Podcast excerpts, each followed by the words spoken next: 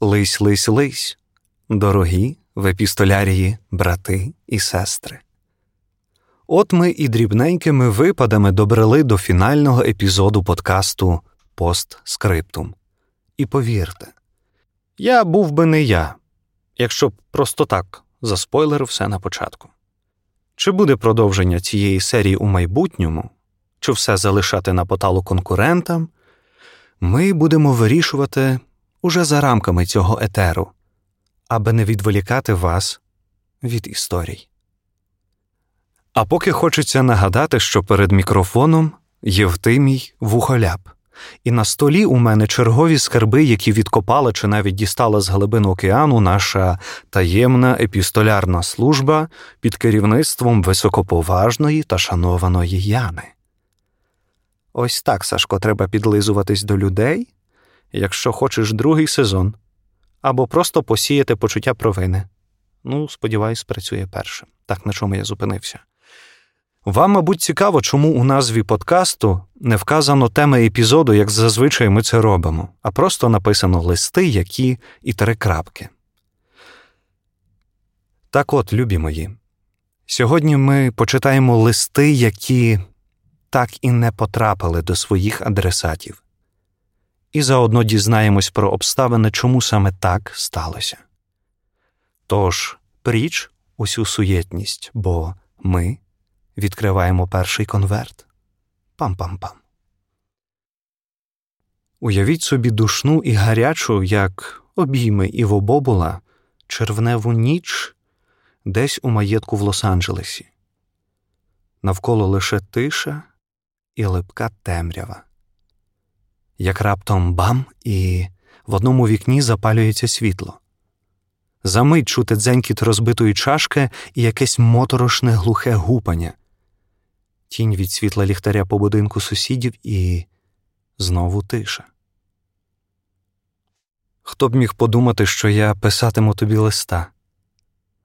Ти помер 10 червня 1967 року, Боже мій Спенс. Минуло вже 24 роки. Це довгий шлях. Чи щасливий ти там нарешті, скажи? Весь цей час, що ти провів у спокої, чи воздалося тобі там сповна за всі твої терзання? Тим часом ранок.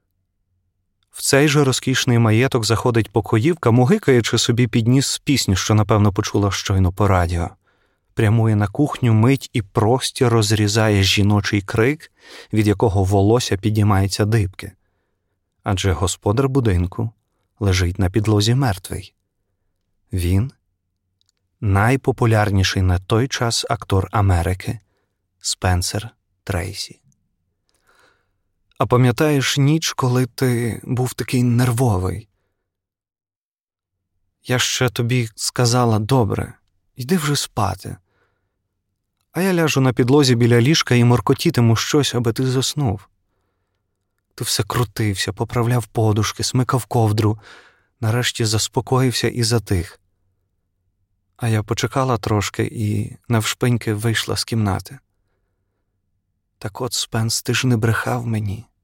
Ти дійсно не міг спати, хоч і закидався снодійним, а я все дивувалась. Чому? За словами покоївки, у будинку більше нікого не було. Офіційна причина смерті актора інфаркт, принаймні так заявили пресі. Але від усіх приховали, що на кухні, де помер Спенсер, на столі стояло дві чашки, і одна з них була зі слідами помади. Згадую, що ти найдужче любив. Любив ходити у море, особливо у шторм блискуче грав у поло. Ох, Спенс. Тобі було так незатишно у власному житті, але ти вмів влізти у шкуру будь-кого чужого, міг стати убивцею, священником, рибалкою, судеючи газетярем, ти був воістину великим актором. Авторка цього листа чекала цілих 24 роки, щоб написати його. І зараз ви почуєте дещо так само несподіване, як ремікс на трек Степана Гіге Девідом Гетою. Так, це Вона була поруч з найвідомішим актором Америки в ніч його смерті. І так, це її помаду тоді знайшли на чашці. Цей лист написала відома актриса Голівуду Кетрін Геберн. Ти любив посміятись, правда ж? Як усі реготали, коли ти щось розказував. Всі любили тебе і Френк Сінатра, і родина Кеннеді, Гаррі Трумен, і Люї Дуглас. Ти був таким веселуном з ними. Але ніхто не знав, через що ти проходиш насправді. Чекайте, не слід думати, що це Кетрін вбила Спенсера. Ні. Навпаки, вона любила його більше, ніж будь-хто на світі, так само, як і він її, але але у них була таємниця, через яку жінці довелося покинути тіло бойфренда просто на підлозі і втекти. Якось ти кинув фразочку, доки тебе не захищають два метри землі зверху, немає жодних гарантій спокою. Але чому ти так шукав цього? Щоб втекти від самого себе? В чому ж була причина, Спенс? Я я все збиралась запитати тебе, ти знав, точно знав, чому причина. Що ти відповідаєш мені? Я не чую. Кетрін наважилась заговорити аж через 24 роки. Саме тоді, коли померла законна дружина Трейсі. Так, так, її Спенсер був одружений. Але покинути родину він не міг через сина з інвалідністю.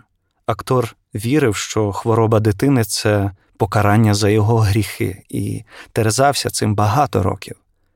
Врешті-решт, подвійна гра на два життя розірвала йому серце буквально. А Кетрін, аби не образити його родину, до останнього берегла їхній секрет. Давайте теж триматися гідно у своїх коханських стосунках, беручи до уваги зразки відомих людей, аби не травмувати ще більше сердець. Ви слухаєте чужі листи на рідному радіо. Гайда до наступної історії. Ніч. У ліжку лежить маленький хлопчик, натягнувши ковдру по самий ніс. Він налякано зиркає карими очима в темний куток кімнати, міцно зажмурюється, набирає повітря і, нарешті, наважується тихенько проскиглити. Татку, я хочу пити. Дорогий батько, недавно ти спитав, чому я кажу, що боюсь тебе. Як завжди, я нічого не зміг тобі відповісти, але зараз все ж спробую розтлумачити це в листі. Все життя видається тобі простим, ти пахав, як віл. Завдяки цьому я жив, мов у Бога за пазухою, не переживав, де у нас вдома береться хліб і до хліба. За це ти вимагав навіть не вдячності, а простого розуміння і співчуття. А я ховався від тебе в свою кімнату, в безумні ідеї, не цікавився нашим магазином, для друзів робив усе, а для тебе палець о палець не вдарив. Навіть квитка в театр жодного разу не приніс. В кімнату до хлопчика заходить кремезний чоловік. Він перепитує, що той сказав. Худенький малюк повторює своє прохання, що він хоче пити. Чоловік секунду мовчить, а потім витягає наляканого хлопчика з ліжка, суне його по квартирі на балкон і замикає там на всю ніч. Я не міг тоді вловити зв'язку між проханням попити і тим крижаним жахом, коли мене виперли з кімнати. Сплело стільки води, а я все ще страждаю від цього спогаду, як величезний чоловік, мій батько, найвища інстанція, без пояснень може підійти, витягнути мене з ліжка і винести на балкон. От, виходить, яким нікчемою я був для нього. Цього листа пише вже не хлопчик, а дорослий чоловік. І він не лох якийсь, йому 37 років. Даємо зуб, що ви усі точно чули його ім'я. Це Франц Кавка, і це його лист до батька тирана. В дитинстві ми бачились з тобою переважно за обідом. Ти весь час старався навчити мене манер. Сам же їв дуже швидко, давився шматками. За столом царювала тиша, яку переривали твої крики. Ти дратувався через те, що хтось їв неохайно. Але саме під твоїм стільцем крихт і недоїдків було найбільше. Якщо ви загуглите Франца Кавку, то побачите худого, згорбленого чоловічка з дивовижно сумними очима. На родинних фотках його дуже легко знайти, бо всі у сім'ї, навіть його молодші сестри, плечисті і міцніші. Всі, окрім Франца. Мене пригнічувала вже сама твоя тілесність. Згадую, як ми роздягались в одній кабінці, я худий, слабкий, вузькогрудий, ти сильний, великий, плечистий. Я здавався собі жалюгідним. При цьому не лише в порівнянні з тобою, а, а й з усім світом. Ти був для мене мірилом всього. Коли ж ми виходили з кабінки купатись, я, маленький скелетик, тримався за твою руку, невпевнено, стояв босий на дошках і тремтів від холоду. Ти зухвало регочучи і соромлячи мене намагався навчити плавати. Я був у повному відчаї. Франц довго був затюканим хворобливим хлопчиком. Почати жити відносно нормальним життям він зміг дозволити собі лише в універі, і там же захопився літературою. Тепер ясно, де він черпав натхнення для своїх оцих кріпових оповідань. Було так страшно, коли ти репетував. Я розірву тебе на шматки. Я я так свято вірив у твою могутність, що думав, ти дійсно можеш це зробити. Страшно було, коли ти з криками бігав навколо столу, щоб схопити когось. Так, ти ніколи не підняв на мене руки, але те, як наливалося кров'ю твоє лице, як ти поспіхом відстібав підтяжки і вішав їх на стілець, це було ще гірше. Мабуть, це ж саме відчувають засуджені до смертної кари. Потім ти мене нібито прощав і цим народжував нове почуття вини. Я був з усіх боків винен перед тобою. Цілих 37 років Франц ніяк не наважувався виступити проти батька. Останньою краплею стали його зірвані заручини. Батько не підтримав вибір молодика і висміяв наречену. Франц взяв папір і зробив те, що умів найкраще. Став писати. Мама завжди була ніжна і добра до мене. Потайки вона завжди захищала і втішала.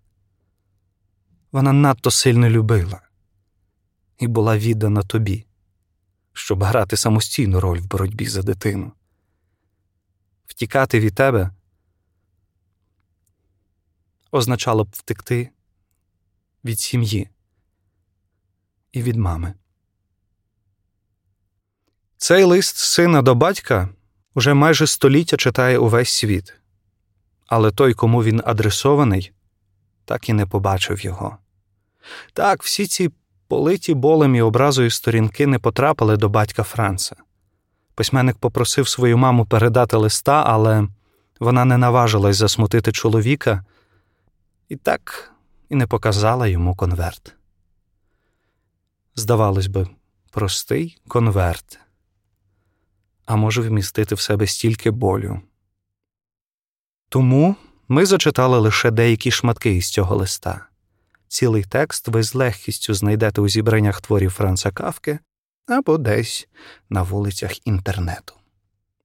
Попереджаємо, слухати історію наступного листа це як наступити босою душею на шматочок Лего. Зараз ви почуєте голос аж із дна океану. І ті, хто подумали, що ми знайшли листи губки Боба, ну, трішки не вгадали. Лист, про який піде мова, пролежав на дні океану 77 років. Дивовижності додає і те, що він єдиний із сьогоднішньої підбірки таки дістався до своєї адресатки. Але чи добре це, що він таки дійшов? Вирішуйте самі. Отож, парочку років тому на дні Атлантики знайшли затонулий вантажний корабель. У трюмі під тонами поштових мішків виявили цілий склад листів. Без світла і кисню вони надійно зберігались, приблизно як е, та підозріла пачка пельменів у вашій морозилці. Дослідники принесли їх в лабораторію, де проявилась справжня магія. На старих аркушах стали проступати слова. Моє найдорожче серденько. От нарешті знову пишу тій, кого обожнюю, кого люблю всією душею. Я почуваю зараз таким щасливим, рідна, і і так хочу поділитися цим щастям з тобою. Отримав сьогодні з поштою три книжки і три листа, один з них від тебе. Автор цього листа молодий солдат Біл Вокер. Він перебуває на війні і от щойно отримав від своєї коханої Філіс у листі згоду вийти за нього заміж. Щодо твого послання від 10 жовтня, це був лист, де ти погоджуєшся вийти за мене. Ох, моя дорога, моя кохана, коли я прочитав твою відповідь, рідна моя, клянусь, я був найщасливішим чоловіком на цілій землі. Правда, Біл, коли писав ці слова, не міг уявити, що його дорога Філіс прочитає їх аж па-ба-ба-бам, майже сторічною бабусею. Дорога Філ, я був сам у кімнаті, коли прочитав твою відповідь. Тому зіскочив зі стільця і танцював по кімнаті, сміявся, в мене котилися сльози від щастя. Я б так хотів, щоб ти бачила мене в цей момент, щоб ти була поруч. Філіс багато років чекала на відповідь нареченого, та так і не отримавши жодних новин, вона вирішила, що, напевно, її коханий Біл передумав. Довго шукала якийсь зв'язок з ним, але слід солдата загубився. Через багато років Філіс вийшла заміж за іншого. Коли їй показали листа від Біла, що цілих 77 років ішов до неї, жінка розплакалась і сказала: Я не думаю, що мій Біл пережив війну. Інакше він точно прийшов би сюди, просто на авеню Розолен, де я мешкаю. Ми були подружені. Він мене дуже любив. Зараз любовний лист солдата Біла Вокера зберігається у Лондонському музеї пошти. Його коханій Філіс подарували копію посилання. А твоя переписка із невдалими підкатами, скріншотами зберігається лише у спільних дружніх чатах. То, може, настав час щось трішки змінити. І наостанок. 2 липня 1941 року. Україна, місто Кам'янець-Подільський. Добрий день, батьки. Перш за все пишу і повідомляю, що ми Світланочкою, поки живі, здорові, чого і вам бажаємо. Але що на нас чекає, так наперед вам написати не можу. Зараз тут дуже тривожно. В багатьох місцях кам'янець уже пробомбірований. Центральна вулиця майже уся розбита. Ворог продовжає свої польоти. Багато людей виїжджають у села, а я хочу вас запитати, що ви мені порадите, як мені з дитиною добратися до вас? Замість бабусі і дідуся невідомої Світланочки цей лист потрапив у підвал музею у Відні. Разом з сотнями конвертів він пролежав запечатаним багато років, аж поки хтось випадково не набрів на чотири старі ящики.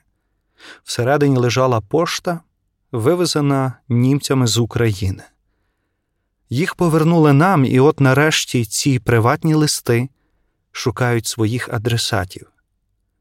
На сьогодні вручено вже половину конвертів. У описі до цього подкасту ми залишаємо посилання на архів. Обов'язково перевірте, можливо, на одному з них адреса і вашої родини. Піс. Дякуємо за те, що були з нами усі ці епізоди. Лише з любов'ю. Радіо Скорбота. Пам-пам-пам.